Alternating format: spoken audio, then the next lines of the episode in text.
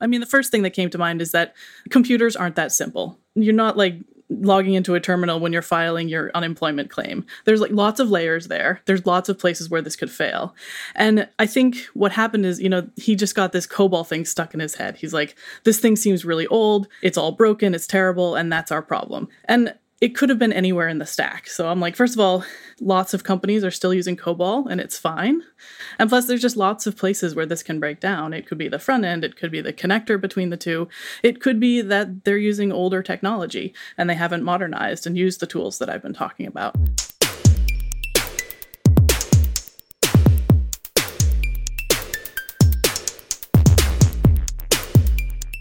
Hey, everybody. This week's episode is brought to you by Couchbase.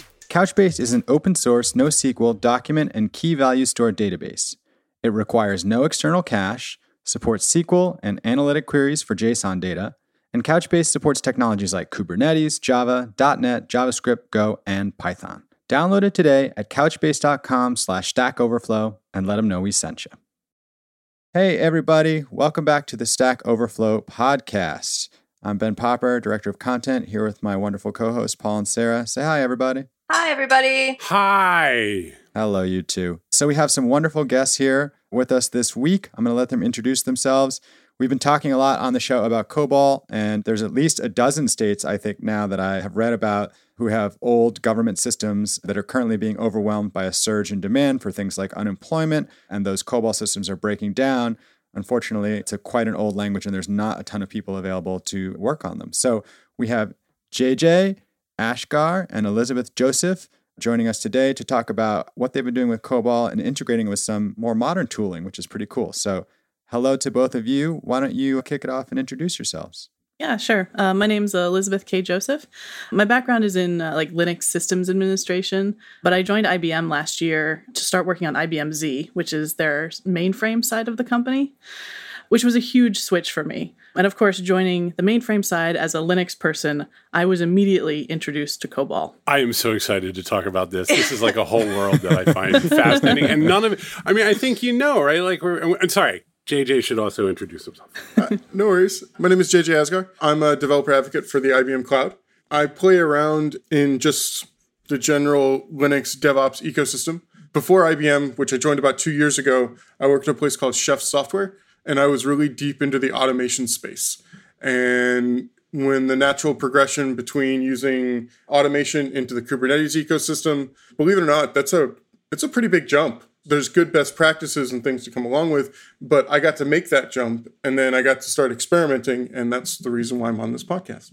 I mean, people can't see this at home, but Elizabeth has a big Linux penguin hanging behind her in her house. Like this this feels like a very familiar space. It feels like we can talk a lot about users and groups and Unix and everything that makes us feel safe and at home. Paul, let them know about what you're doing for your apartment building. They don't know that you're the Linux Ubuntu hero for our times. No, as the schools have gone remote, there's not enough in Brooklyn. There aren't enough laptops. I've been spending, I was spending a lot of time. There's less demand now, but people were pulling old Windows boxes out of their uh, their closets, letting the updates run, and then the machines would just burst into flames because trying to get them. So, of course, I pop up and I'm like, well, you know, there is an operating system that could allow you to access these online resources, including uh, video conferencing, just fine. You know, maybe 10 kids are, are, have been able to get online. It's not a not a huge effort. Okay, so wait, COBOL, here's what I think. I think blinking lights, someone pushing around a cart filled with punch cards, and then it moves forward to I'm processing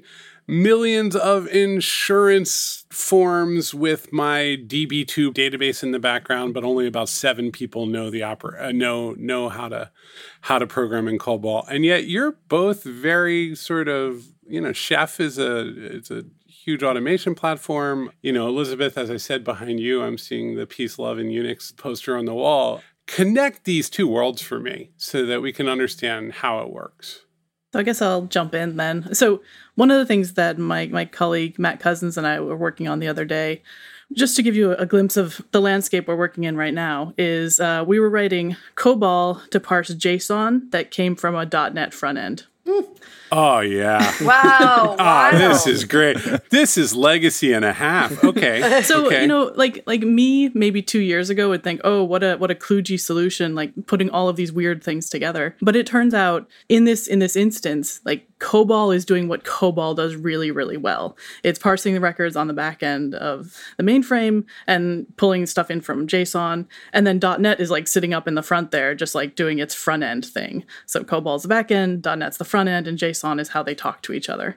So that was really interesting to me because that is like how we are tying these two technologies together in that particular instance. And that's what a lot of my work has been. Can we talk for a second? Because this is an important point. You said what COBOL does well. And I spent a little time learning about and just trying to understand it, mostly because it was the butt of jokes. I'm like, what's going on here? And when you look inside of it, things like the data definition sort of mini language built in and so on, you're like, I, I wouldn't mind that in my JavaScript or my Java. So, like, what, when you say what it does well, what do you think? I'm mostly talking about parsing and handling large amounts of data. That, I mean, that's a problem we all have. yeah. yeah, for sure. And I, I don't know how, how many of your listeners have actually dug into COBOL code at, at all, but it's actually not that hard to read. You do have to understand some of the key concepts in order to write it, but at the end of the day, like if you are familiar with your data set, you can sort of figure out what the COBOL program is trying to do. So I was saying this to Paul before the show. Is this an app metaphor in certain ways, which is like you could take the engine out of a Model T, put it in a modern car, and it would still make the car go, right? Like it can do certain things well that we still need, that cars have always needed. Maybe it's not great if you wanted to integrate some fancy electronic system for automated driving or whatever. But like you're saying, there are things it does well. And if you have something to make that talk to a more modern system, it can do the job as well as any other programming language. Yeah, exactly. And one of the things the Open Mainframe project has been working on is writing a bunch of open source front ends to a lot of the the mainframe technologies, which includes some of the COBOL tooling. We're we're writing like those translations layers to try to make sure that the COBOL is being interacted with in a way that that's like modern to developers. So there's like a VS Code plugin, and there's a whole bunch of other stuff that's being worked on to make that easier. Because I said COBOL code is on the easy side, but understanding like the data sets and like the batch jobs and like all of the mainframey stuff because it's not like a linux box where you just dump files on it and things happen a mainframe is built in a very different way so like getting your headspace around how a mainframe works is actually probably the harder part Can you talk a little bit about that? I think that would be fascinating to our listeners. Can you talk a little bit about how a mainframe works? So, I mean, uh, sort of in this beginning space of mainframes, it is a big computer. It has memory and CPU and a bunch of I/O cards, and then the data or all the storage is, is off on a different system. So the mainframe itself is really just a giant computing machine. And so interacting with it is mostly talking to data. So you talk to data that is stored. It's kind you can sort of think of it as like in modern terms like an object storage because it's not really like a file system. So you know where your data is on the system and then you directly go and find it. There's a lot of tools like I mean, we're talking like like green on black screens. Like people still mm-hmm. legit use that for mainframes. So the tooling that you use to interact with the data is all kind of old. But the Open Mainframe project is changing that. So there's lots of cool new clicky interfaces and whatnot. But really, that's you run jobs and you handle data and you send these commands to the mainframe, and that's how it works. You don't really log on to it. There is a Unix system shell now that you can log on to in a more like way we might be familiar with, but that's not really the core of the mainframe. That's been un- that's been added on. You know, when you're talking about lots of data, lots of processors, what's lots? Like, where do mainframes kind of start to shine compared to a couple desktop computers and a RAID array? Right.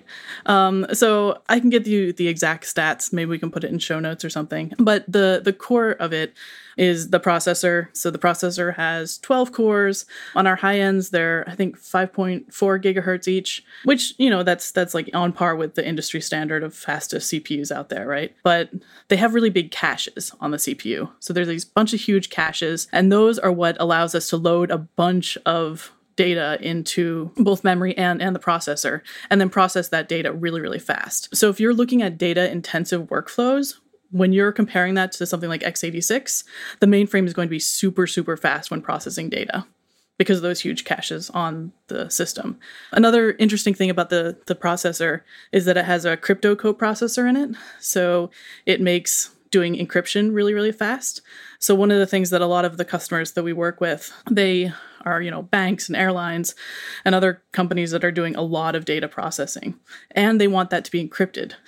So we're able to do like end to end, we call it pervasive en- encryption that goes like it, you can encrypt everything in flight, everything on disk without really taking a performance penalty because it's all done in hardware.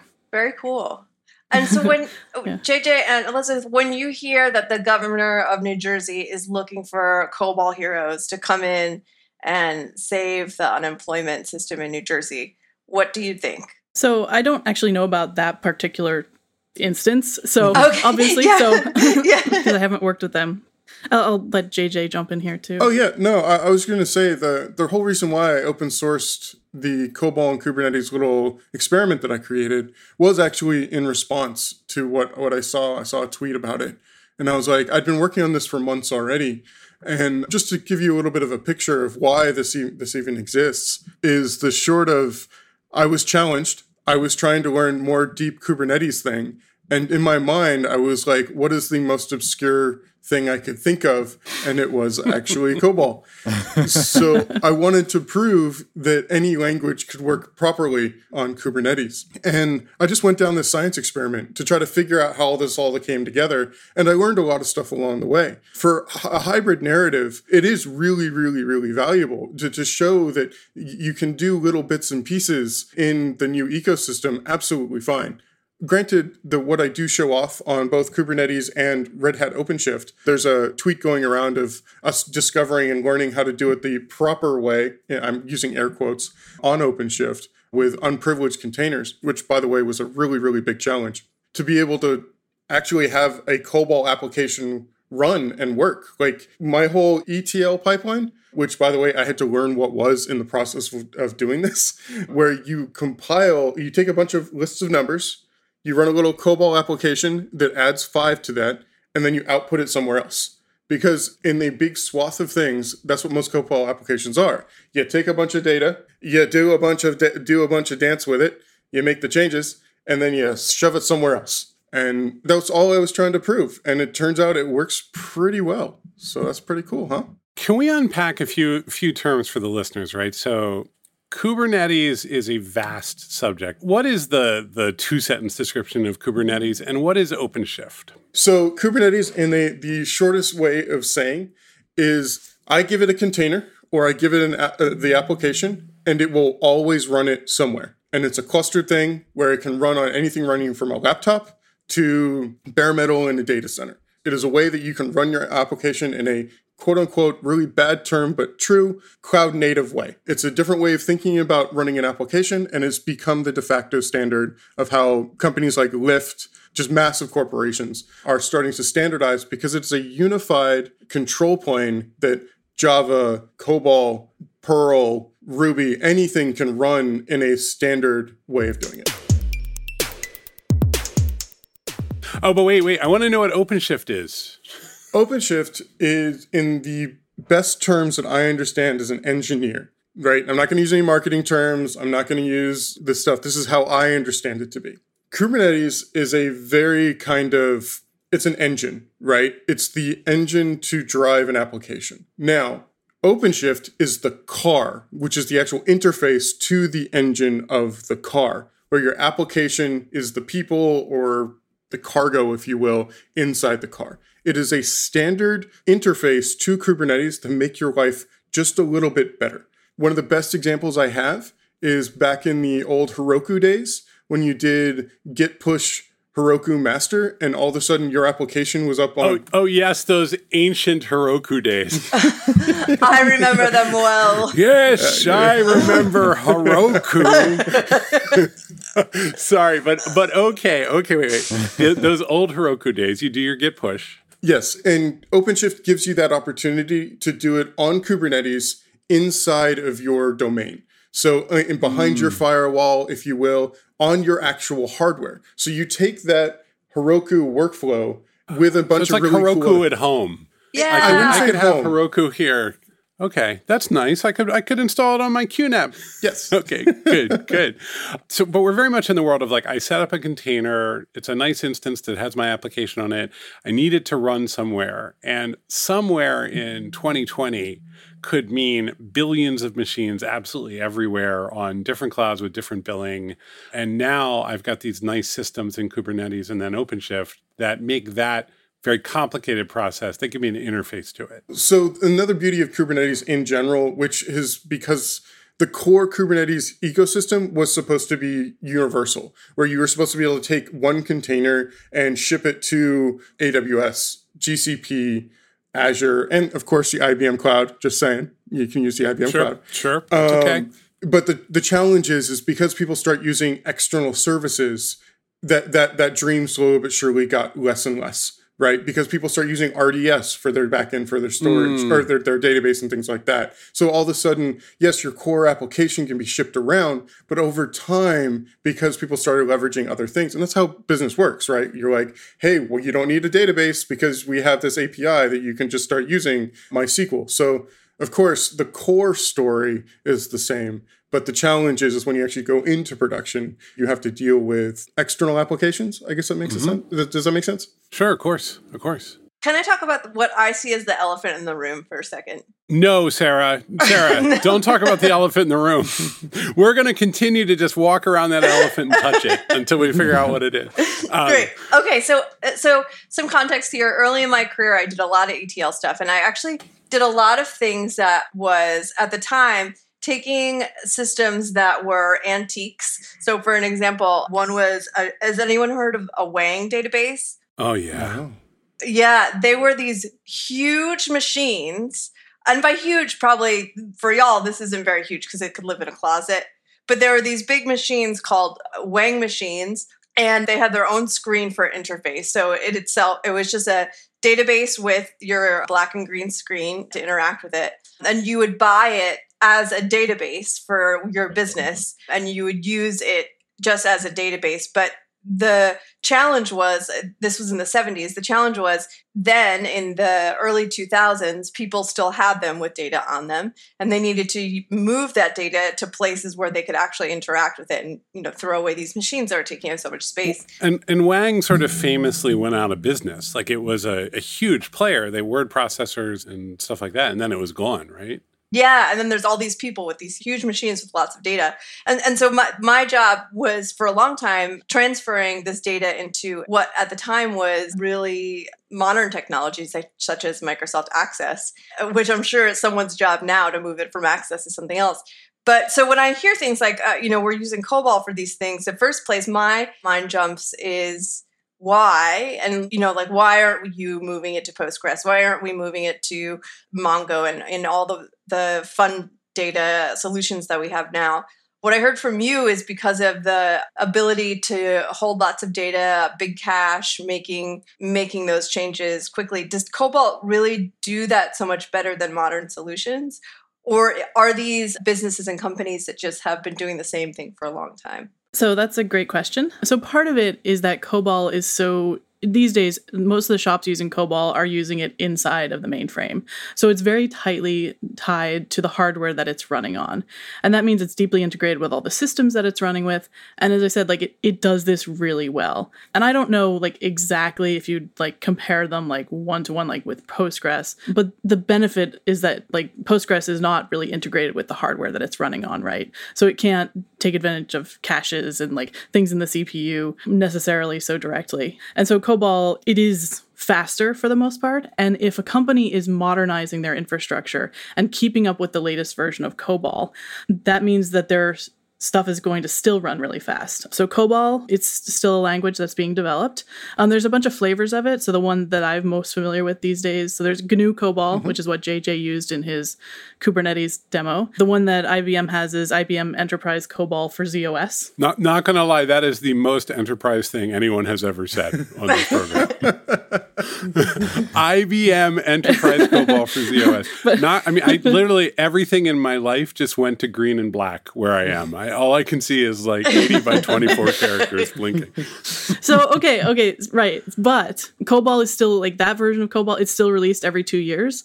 We also have a continuously delivered version. So if you sign up, like if a company signs up for that, they get new features as soon as they land. So like there's new features coming down the pipeline every couple of months. And if you recompile your really old COBOL code using a modern COBOL compiler, it is orders mm. of magnitude faster like if you look at these numbers there's a there's a, a, couple of blogs and podcasts i can point you guys to but like some of the guys who are really deep down into this doing like the the modernization efforts for these COBOLs they're seeing like like 95% faster with the modern cobol p- compilers mm. this is so interesting because like elizabeth when we were you know sort of just reading the news and not talking to people who are actually involved in this world as you are you know, the consensus was sort of like there's nobody out there who knows how to work with COBOL. Like it's only these, you know, like 70 and 80 year old people. There's just no one. But now you're saying, wait a minute, there's actually people working on this and modernizing it and finding ways to make it. So like there is a contingent of people who are, you know, not retired or, you know, on the way there who, who are working on this stuff what does that workforce look like? Like, where are those people? Is that open source stuff? Is that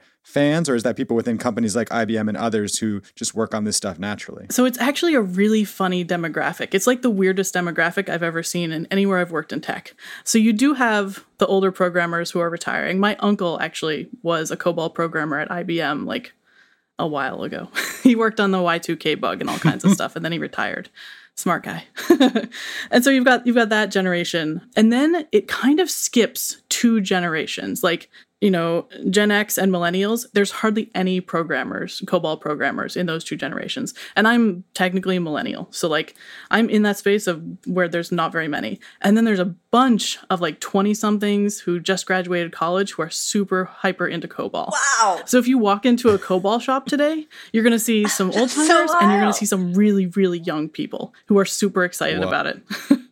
it's extremely vaporwave. Like it's really if you're on Tumblr, yeah, it's all about COBOL. If you know when so, you were 19. no, so I think like I mean having like stepped into this mainframe world from the Linux side, it is sort of like a hipster cool thing, like oh mainframes mm-hmm. and COBOL and stuff. But actually, what happened is for the most part, like IBM and a lot of these companies who are we were partnered with, we realized that there was going to be this talent shortage. And we kind of realized it seems like we realized a little bit too late because people started retiring. We're like, oh no. So we launched a bunch of education initiatives. So mm-hmm. we have Master the Mainframe, which is a, a, contest we run every year from September to December. Um, last year we had 25,000 entrants, and these are all college age kids. And so they learn the fundamentals of the mainframe, write a little code, and then it's a competition. So we have we give out a bunch of prizes.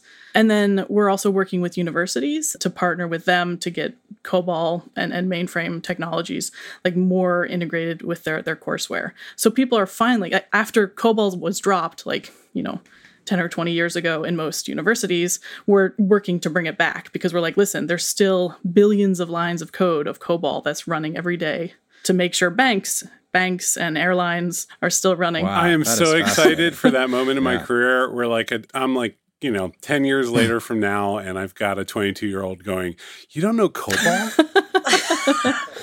That's going to be amazing. Yeah. You know, there's there's something interesting that that and just help me understand this because you've talked about data as like an object layer or or that there's a different perspective on data and that you know maybe uh, some of the modern databases we take for granted in the open source world wouldn't really be able to take advantage of the mainframe. It feels like the boundary between data and database and language is more blurred in this world, but I'm not quite sure even what I'm asking. Like what is that perspective like? Is there just a SQL database sitting over somewhere, or like how how are you getting things? Right. So typically the data is stored in a database. Historically, that's been DB2, but you can also run mm-hmm. like Oracle databases and things on the mainframe. So in some sense, it is kind of. You have both flavors. Sorry. Okay. okay. It is, it is kind of like, you know, but DB2 is kind of the core of what the mainframe has as far as a database.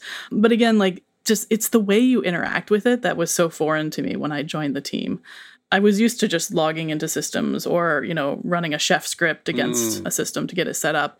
And it's just not that way in the mainframe world. I mean, there's obviously configuration because it still has an operating system, but it's just it's handled in a very different way. And then like data is king inside of these machines, which I'm I'm sure doesn't answer your question, but No, it gets me closer. I mean, I, you know, I, what's revealing is like, no, it's the same stuff. It's just a different perspective, right? Like, it's not. It's computers. Language make computer Yeah. go, and data go in database. Like, we're we're in a we're in the same place that we usually would be. It's just that when you're looking at it from your point of view with Big Iron, where you're trying to get hundreds of thousands of transactions done in as few milliseconds as possible, in it, but it's a very it's it's also interesting because that's the goal of a lot of scalable web programming too. But we keep abstracting that out to the cloud, and here it sounds like you're a little closer to that and dealing with it and watching your throughput in different. Yeah, ways. and one of the things that was really interesting to me is like as, as a sysadmin, like when I was working on Linux systems, like I was like a sysadmin and kind of a DBA and kind of a network administrator. Like, you know, you, you get pulled into a lot of different things. But in the mainframe mm-hmm. world, those are very separate roles. People have like so only certain people have access to the data, and there's like a database admin, and there's like a system admin, and there's a system programmer. And those are very discrete jobs, and there's not a whole lot of overlap. And so, like, from that perspective, too, like, there's no full stack mainframe developer. Yeah. That's so interesting. Like, do you have to make that choice early? Like, this is this is going to be my focus. no, I mean you can you can learn and like transition between the, the the systems, but it is going to be a very different job. I mean, I think once you understand the mainframe fundamentals, you can sort of be like, okay, this operator job seems like one that I want to do. But if you get sick of that, like, eh, you can move to another one. We learn. JJ, so you said that you dove into COBOL like a year or two ago and you've been working on it and trying to integrate it with some more modern stuff. If somebody wanted to get started on this, if they wanted maybe to sort of try and help out with some of these states that are struggling, what path did you take? How did you learn this stuff and what would you recommend to people? That's a great question. A couple years ago, or a year ago when I started this, it was very disparate. There was a lot of information all over the place. But IBM has recently created developer.ibm.com slash COBOL, right, Elizabeth? I don't actually remember the I think it might be like components slash Yeah, COBOL. We'll put it in the show notes. Yeah. Yeah, we'll put it in the show notes.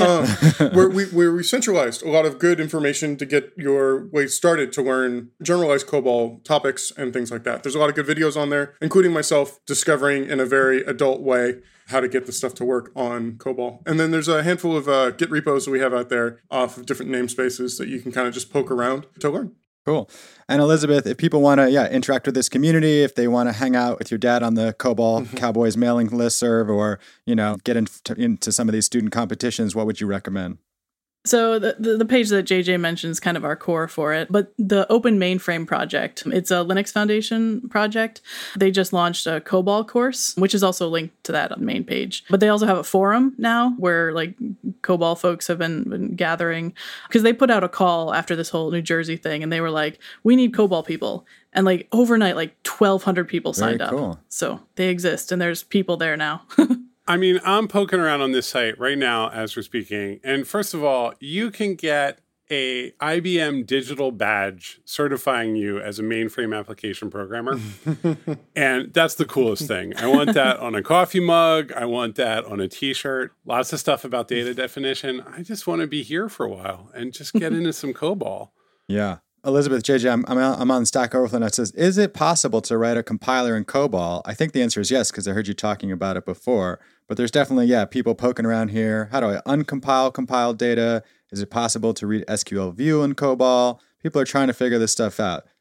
Data communication between COBOL and C. Uh, here's a good one. Reading. So there's a question just in a broad way, and this would be great to talk about. So reading COBOL data structures from Java, right? And it's the question is pretty much what you'd expect. But like COBOL interop has come up a couple different ways in this conversation. How like how does COBOL play with all the other languages and the other other things that a computer can do? So some of it is, is built into the language. I mentioned COBOL parsing JSON. That's actually part of the language these days. COBOL can also run in a JVM, and that's kind of how you, typically you'd, you'd do some of the Java connector Uh, stuff. so all the JVM languages it could interop with. yeah. All right, so it, it plays, it participates. It's not old. We keep updating it. and what about web interfaces? Always a question. Uh, it's not really what COBOL does. okay, so I'm not building. I'm not building my new cool digital startup. No Instagrams are going to get built on COBOL. That's not the goal. I mean, maybe for sorting the photos on the back end. Ah, there we go. I mean, there's billions, and we need fast transaction Yeah. speed. See?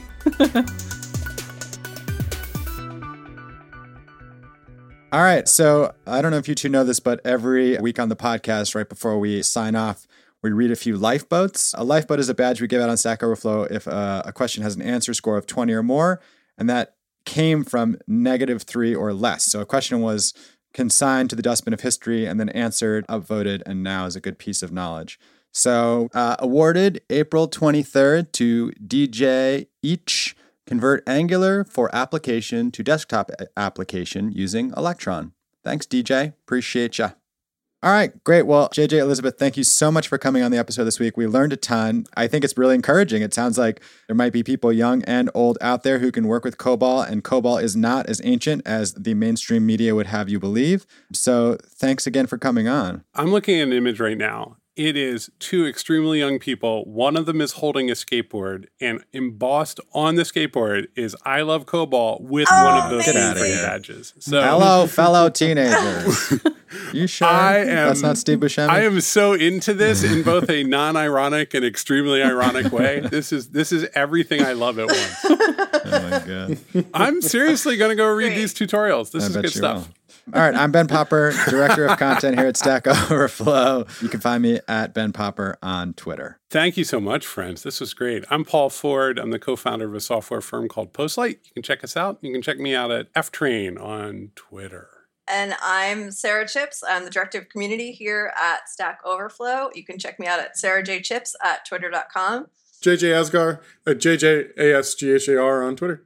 Yeah, and uh, again, Elizabeth K. Joseph. My website is princessleia.com, so I'm pretty easy to find. And then I'm pleia2 on Twitter. Damn, that is a good domain Oh, great. name. You nailed it. Yeah, we're going to have to have you back on to unpack that Yeah. one too. That is great. All right, everybody. Thanks for listening. Uh, we'll put a lot of this information in the show notes. Great places to find and learn about COBOL. And yeah, hope everybody is well in these trying times and see you again next week.